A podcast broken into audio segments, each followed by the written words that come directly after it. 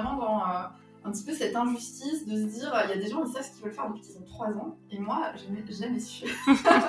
et donc, c'est vraiment, mon parcours, c'est vraiment ça, c'est le parcours du non-choix. Je pense que beaucoup de gens vont se retrouver là-dedans. Bon, bah, on est bon au lycée, qu'est-ce qu'on fait? Une prépa. Et d'ailleurs, quelle prépa on fait? Bon, euh, scientifique, on peut toujours tout faire après.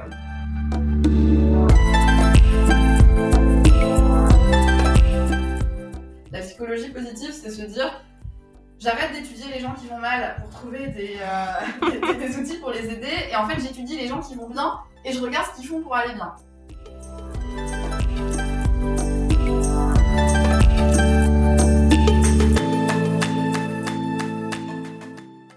Comme promis, je vous retrouve pour la deuxième partie de mon échange avec Claire de Mendit, fondatrice de Zénith, programme d'accompagnement guidé par des psychologues.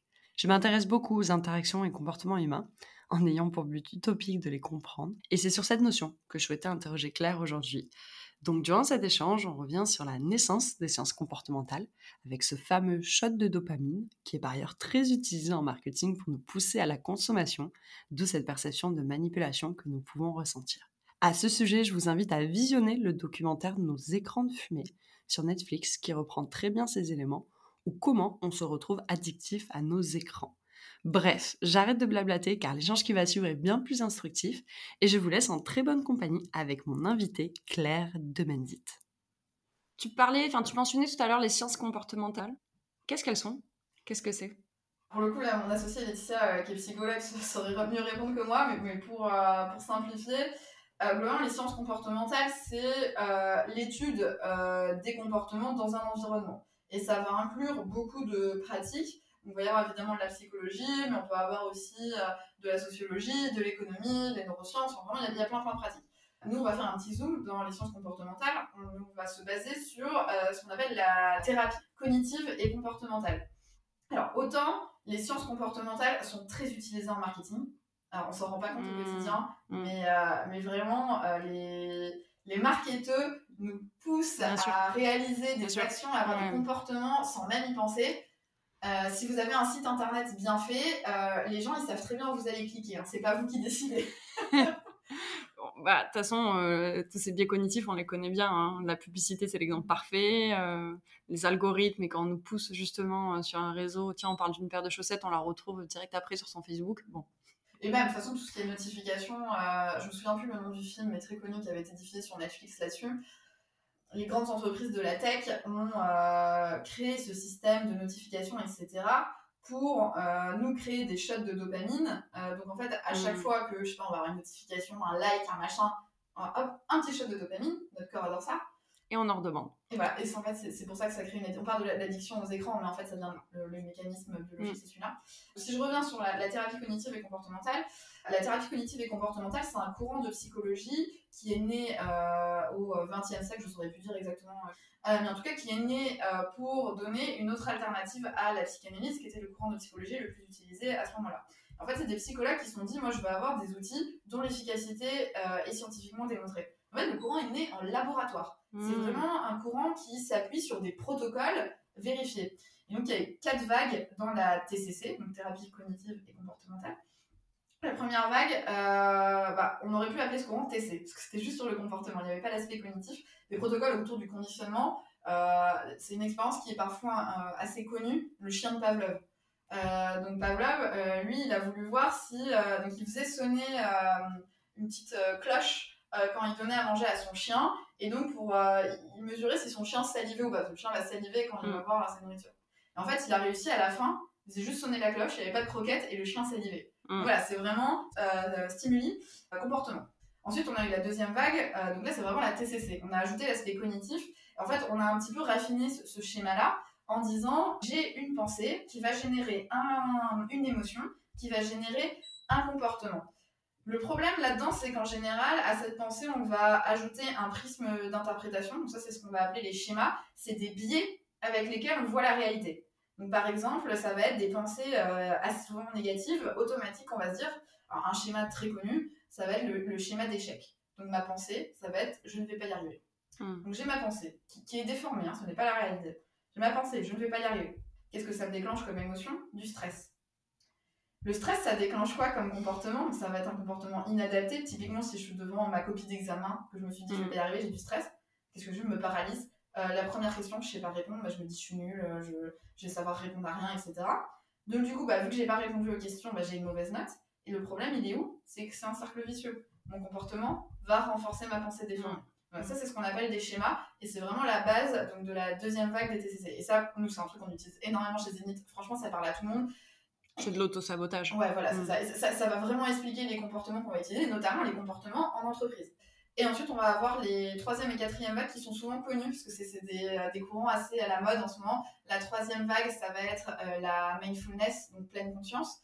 Euh, tout ce qui va être méditation, etc., rentre là-dedans. Donc, on ne le sait pas, mais la méditation, euh, les effets de la méditation sont scientifiquement prouvés. La pleine conscience, ce n'est pas quelque chose d'ésotérique, ce n'est pas quelque chose de mm. religieux. Mm. C'est venu dans un laboratoire au départ. Bon, après, ça, ça a été utilisé dans, dans, plein de choses, et puis ça a quand même vachement de lien avec le bouddhisme. Donc, des fois, mm. les, les, frontières sont un peu floutées, mais globalement, la pratique de la pleine conscience peut être scientifique.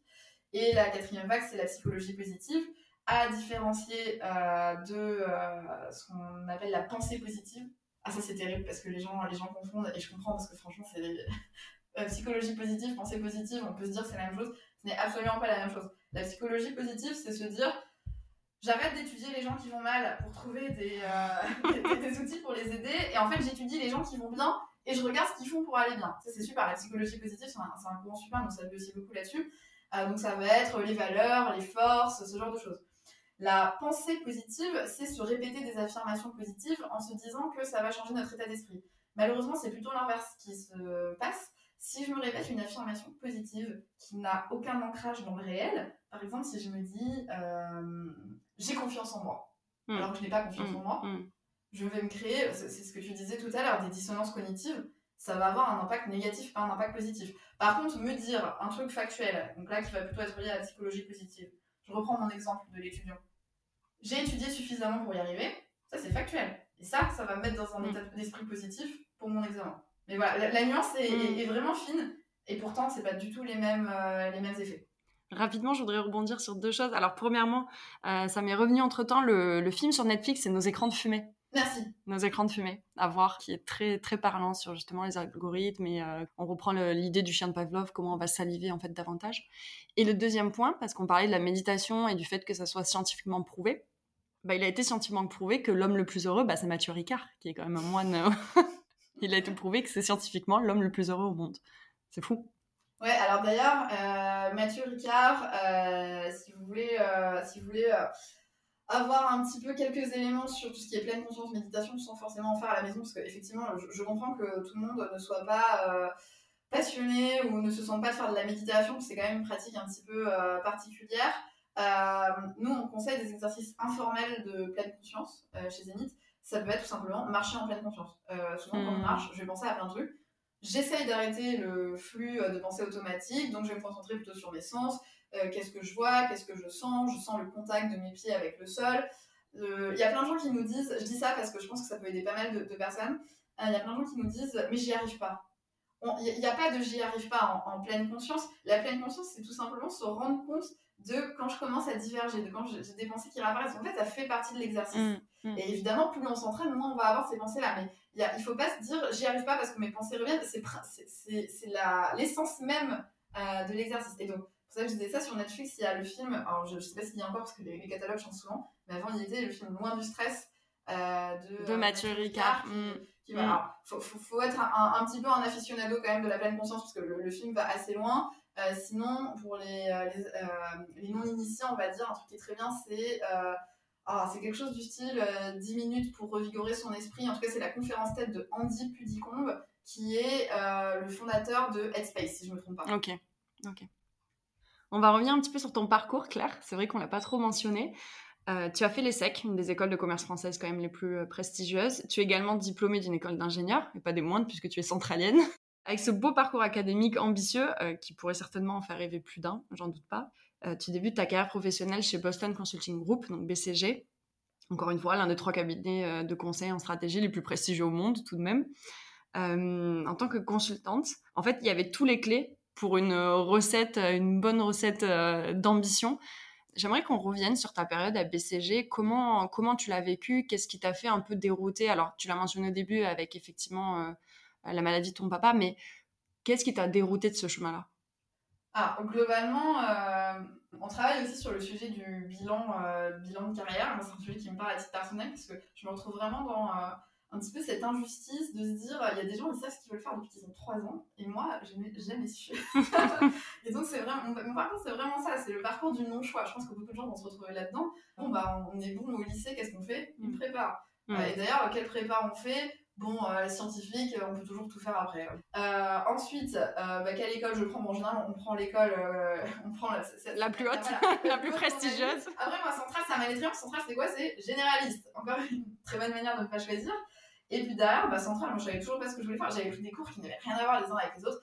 J'aimais quand même bien les choses techniques. Moi j'étais euh, très bonne en mécanique des fluides. J'aurais peut-être pu construire des barrages. et, à côté de ça, j'adorais euh, la stratégie. Euh, je suis allée faire du coup ce double diplôme à l'ESSEC où je pensais que je voulais travailler dans le luxe, donc j'avais pris des cours sur le luxe, puis finalement non. Bon, ouais, des barrages au luxe, bon, il y a quand même un gap.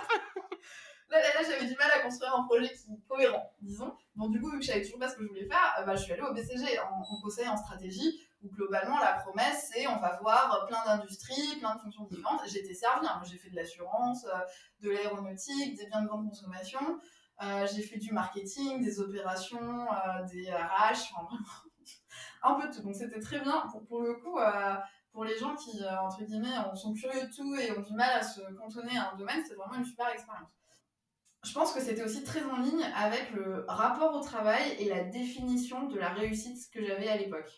Euh, comme je disais, finalement, le, moment où on sort un petit peu du cocon familial, c'est le mm-hmm. moment où on commence à construire son identité. C'est difficile de construire son identité. Hein, parce que, comme tu disais, on n'apprend pas à l'école à prendre soin de soi, mais à l'école, il y, a plein de choses qu'on n'apprend pas sur tout ce qui est connaissance de soi, qui on est, quelles sont nos aspirations. On n'est pas du tout accompagné là-dessus. J'espère qu'un jour ça viendra. Euh, avec Zénith, si possible. euh, et donc, bon, bah, je tâtonnais, hein, je, fais ce que j'ai pu. Et donc, euh, à l'époque, je pensais sincèrement que ma, euh, mes aspirations, c'était une super carrière professionnelle, c'était euh, voilà, de faire un super métier. Moi, quand je suis rentrée au BCG, je voulais devenir partenaire. Hein, mmh, mmh. c'est des, des, pyramides très hiérarchiques, c'est vraiment du up or out. Donc voilà, partenaire, quand on arrive, on se dit c'est très difficile. je pense que c'était aussi, maintenant avec du recul, un mécanisme d'évitement en fait, j'étais pas heureuse dans ma vie euh, personnelle, voilà, avec la maladie de mon père qui était très difficile à gérer. Comme je disais, je manquais beaucoup d'estime de moi, donc j'étais pas du tout euh, heureuse dans mes relations, que ce soit amoureuses ou même amicales.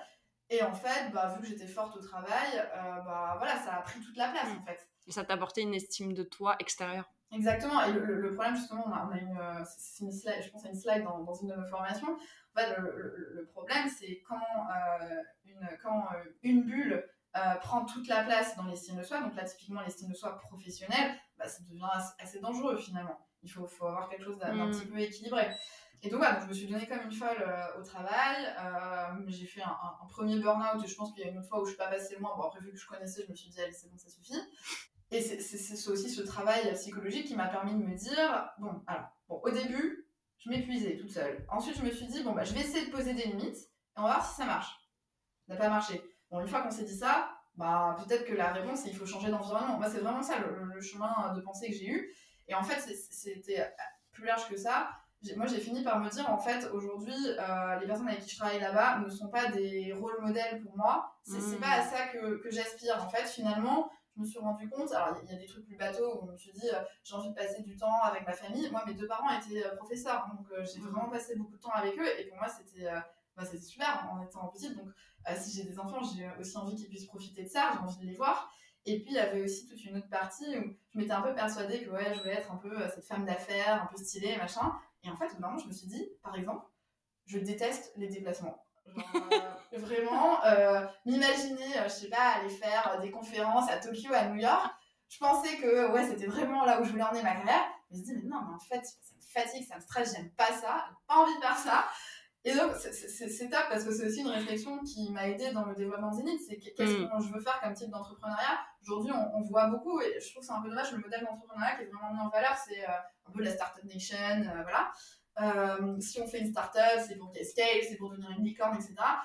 Il y a plein d'autres façons de faire de l'entrepreneuriat, et je trouve qu'en France, on ne met pas assez à l'honneur bah, tout simplement nos PME qui ont un modèle de croissance bah, peut-être plus plus lent, mais peut-être aussi plus pérenne dans la Mm. durée, qui s'appuie sur des bases un petit peu plus solides. Et moi, je me suis dit, c'est ça, globalement, mon aspiration de vie, c'est créer des choses pérennes, euh, qui vont dans la durée. Et en fait, une fois qu'on sait ça, c'était évident que le modèle d'entrepreneuriat qu'il me fallait, c'était plutôt le modèle PME que, euh, que euh, comment on dit, euh, la, la French Tech. Et l'ambiance chez BCG, elle est comment? Non, C'est c'est un monde assez, euh, c'est un monde assez particulier, presque paradoxal parfois. Je pense c'est un petit peu ça aussi qui est difficile à, à gérer.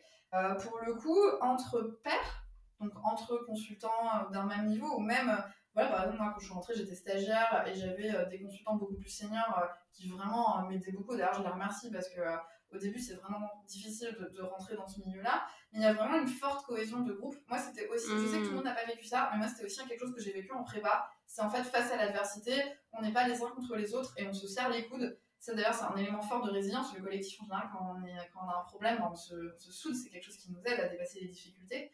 Euh, c'est dommage d'ailleurs quand ça se passe pas comme ça. Mm. Euh, et donc ça, pour le coup, c'était quelque chose de très positif. Les gens, ça devient très facilement des amis, etc. Alors après, voilà, il y a- il y, a aussi le, le- le point un petit peu plus négatif de ça, d'ailleurs on le voit dans, dans certaines entreprises qu'on accompagne, euh, c'est les aspects négatifs d'une forme de culture familiale.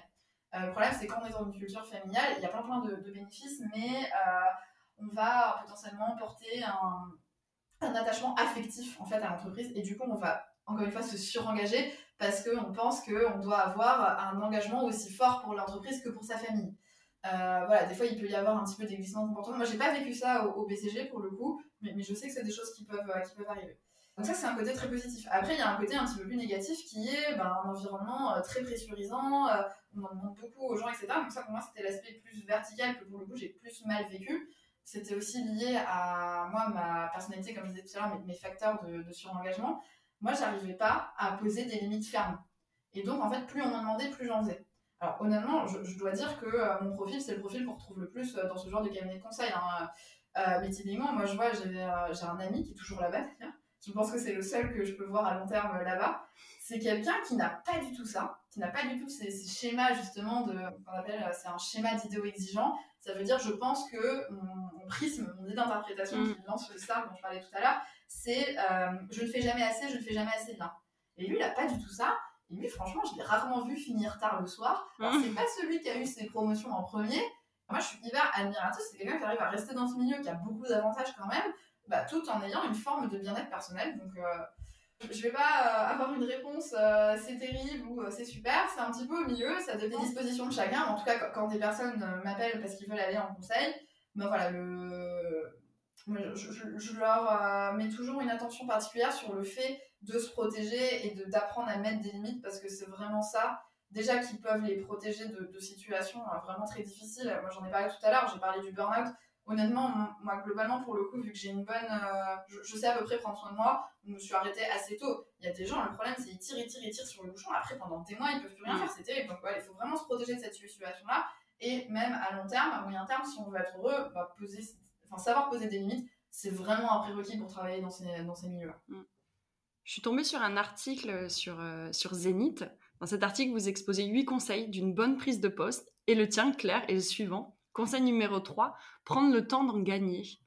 Euh, cette formulation, elle m'interpelle parce qu'en fait, à première vue, elle pourrait paraître vraiment contre-intuitive euh, pour un nouvel arrivant parce que finalement, on, a tout simplement le syndrome du bon élève. On vient d'arriver, on veut prouver à notre nouvel employeur bah, qu'il a fait le bon choix en nous engageant.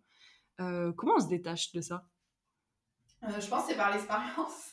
Euh, évidemment, c'est une réaction hyper naturelle de se dire euh, on m'a embauché, euh, il faut absolument que je prouve ma valeur. Voilà, plus, il y a la période d'essai qui dure 3 ou 6 mois. Il, faut que j'en fasse le plus possible tout de suite pour, pour délivrer. Et ça, c'est vraiment un écueil que j'ai vu autour de moi.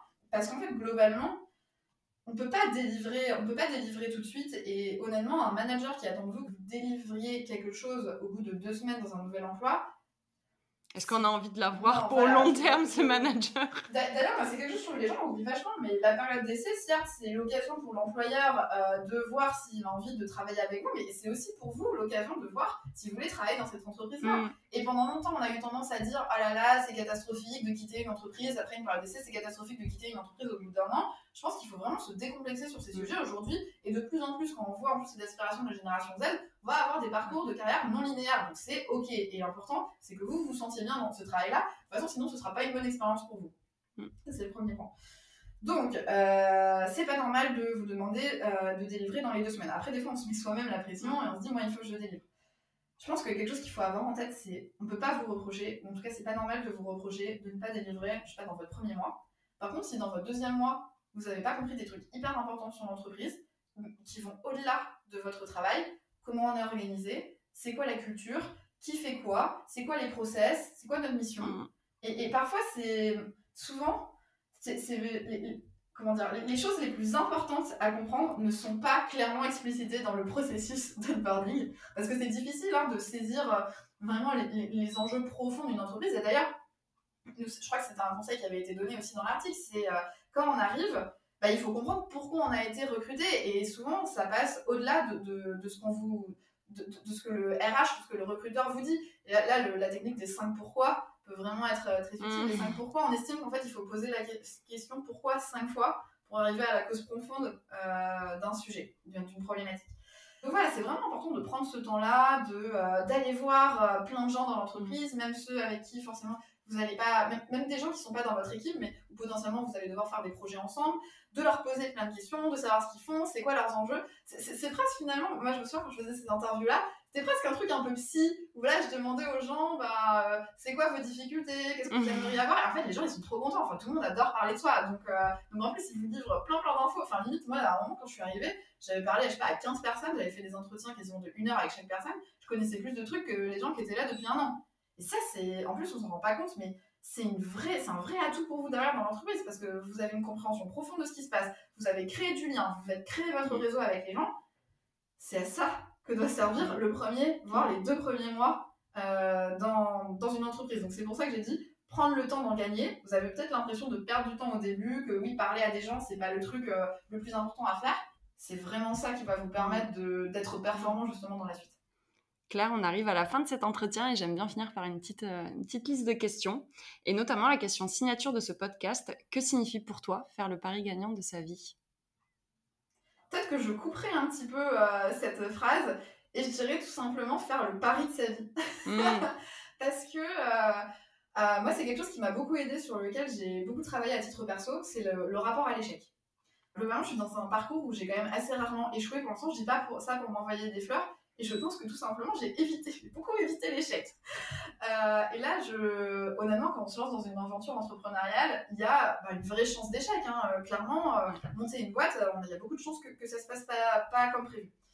Et moi, j'ai vraiment travaillé là-dessus parce qu'en fait, on, notamment en France, je pense que c'est assez différent aux États-Unis, par exemple, ou dans les cultures anglo-saxonnes, mais en France, on a vraiment une vision de l'échec qui est euh, bah, très négative. Euh, d'ailleurs, enfin, ça, nous a inculqué par euh, l'école. Hein, c'est ah, t'as une mauvaise note, c'est pas bien.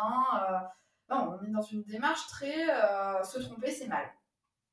Et ben, je pense qu'il faut réussir à hmm. sortir un petit peu de cette, de cette injonction pour se dire se tromper, c'est pas que négatif. Et de toute façon, quand on se lance dans une aventure entrepreneuriale, il faut accepter l'option de se tromper. Qu'est-ce que ça va faire Justement, pourquoi il faut pas éviter l'échec? C'est en fait, euh, échouer, se tromper, faut aussi se dire que c'est un apprentissage. Mm. C'est, on va savoir euh, bah, quelle direction il faut pas prendre. Moi, je me suis beaucoup trompée. On a parlé tout à l'heure de l'association. Bah, au moins, on essaye un truc, ça marche pas, on sait que ça marche pas. Et au moins, bah, c'est un data point et on avance. Et en fait, justement, je trouve qu'il faut plutôt voir la réussite comme une succession d'échecs. C'est en se donnant euh, mm. l'occasion d'échouer que finalement, on va pouvoir réussir à la fin. alors, j'espère que Zénith ne sera pas un échec et moi, pour l'instant, je vois plutôt ma route comme euh, ben, un petit peu euh, plein d'échecs successifs, mais qui me mènent à des petites réussites. Et c'est plutôt pour moi des, histoires de pivot mm. dans, euh, dans l'aventure. Pour se donner l'opportunité de faire le pari gagnant de sa vie, il faut faire le pari de sa vie. que penses-tu de cette affirmation Vous êtes ce que vous faites Pareil, je pense que je vais un petit peu nuancer ça. Quelque chose euh, que, qui a été hyper important pour moi dans mon accompagnement ci c'est la différence entre l'être, mm. donc euh, L apostrophe L le verbe être, et le faire, donc euh, LE plus le verbe faire. Je trouve qu'on est dans une société qui prône énormément le faire. Il faut avoir une vie bien remplie, réussir au travail, faire un travail où il y a, y a plein de choses, avoir une vie sociale très fournie, faire un million d'activités, etc. C'est globalement un modèle qui est quand même assez vu comme positif. C'est un petit peu dangereux. Euh, moi, j'étais dans, cette dynamique-là. Je vois beaucoup de gens autour de moi être dans cette dynamique-là aussi. Le problème, c'est que être tout le temps dans le faire, ça permet pas justement de renforcer son estime de soi. Être dans le faire peut euh, participer à un renforcement de l'estime de soi parce que voilà, je vais faire des choses dont je suis fière, genre de la reconnaissance, etc.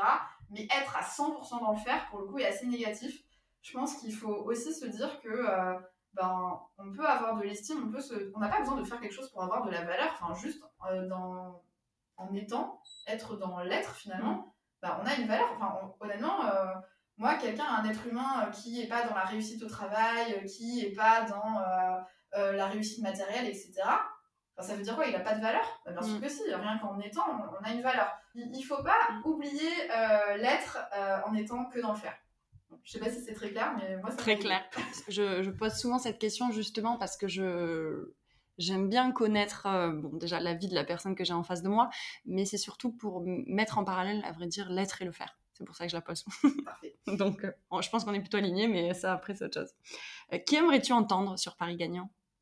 Je, commence vachement à m'intéresser à la philosophie. Je me suis habituée à Philosophie Magazine. Alors, des fois, je me sens vraiment comme une bobo le dimanche soir à lire Philosophie Magazine sur mon canapé. Mais il y a plein de choses super intéressantes et je trouve qu'il y a une vraie. Euh, enfin, pour moi, la, connaissance de soi et le développement de soi, ben voilà, ça va faire intervenir plein de euh, matières différentes, la psychologie, la philosophie. moi, c'est aussi une curiosité, euh, les sciences, l'histoire, enfin, chacun son truc, mais ça va vraiment venir nourrir un, un ensemble. Et euh, nous, dans nos accompagnements, on parle beaucoup d'un philosophe, alors qui est assez connu, hein, qui est Charles Pépin. Ouais. Euh, vraiment, euh, il, a écrit des livres super. Je pense. Alors, je parlais d'échecs. Mm. Je recommande vraiment les vertus de l'échec si mm. c'est une question qui, qui, se pose parce que ça, ça, permet, moi, ça m'a vraiment aidé ce livre. Donc, si tu as l'occasion d'inviter Charles Pépin, bah, j'écouterai avec joie. J'essaierai. Il vient le moment de clôturer notre échange. Qu'est-ce qu'on peut te souhaiter pour la suite, Claire? Alors j'allais dire un petit peu automatiquement de la réussite, mais du coup, vu ce qu'on vient de se dire, c'est aussi de l'échec. Euh, non, bah, tout simplement de, de, de, de réussir à, euh, au fur et à mesure, euh, bah, trouver ma voie, trouver mon chemin qui me correspond, avoir un équilibre global qui est difficile à trouver. Hein. Moi, je sais que je n'aurais pas de me lancer des nouveaux challenges qui remettent en question mon équilibre. Trouver de l'accomplissement sur le pro, le perso, le relationnel, dans une, un petit cocon mmh. équilibré. Mmh. Et dernier moment promotion, euh, pour toutes les entreprises ou bien les collaborateurs euh, nous écoutant euh, et qui souhaiteraient bénéficier de, vos accompagnements, vers où on les redirige? Pour la partie entreprise, soit en envoyant un petit message sur LinkedIn, donc m'appelle Claire Demandite, en allant sur notre site internet zenithpass.com ou tout simplement nous envoyer un petit mail, donc euh, contact.zenithpass.com. Et puis pour les particuliers, euh, bah, tout ça vaut aussi. Et en plus de ça, vous pouvez aller voir notre page Instagram, c'est at zenith-pass. On publie trois contenus par semaine. On a aussi notre newsletter à laquelle vous pouvez vous inscrire. L'idée, c'est vraiment de vous donner euh, des pistes et des outils hyper concrets pour mmh. bah, tout simplement améliorer votre qualité de vie tout en vous permettant d'atteindre vos objectifs. Bah super, on mettra tout ça dans le descriptif. Merci Claire. Merci à toi. Et voilà, c'est la fin de cet épisode. J'espère qu'il vous a plu. Paris Gagnant est un podcast indépendant. Si vous voulez le soutenir et le faire vivre, le meilleur moyen de le faire est de vous abonner, de le noter 5 étoiles, de le commenter et le partager sur les réseaux sociaux. Et surtout, d'en parler autour de vous. Également, si vous voulez échanger avec moi ou si vous souhaitez me suggérer un invité, vous pouvez me contacter sur Instagram à mathilde underscore bct. Tous vos retours et votre soutien sont la bienvenue et m'aident énormément. En attendant, je vous dis à très bientôt pour un nouvel épisode.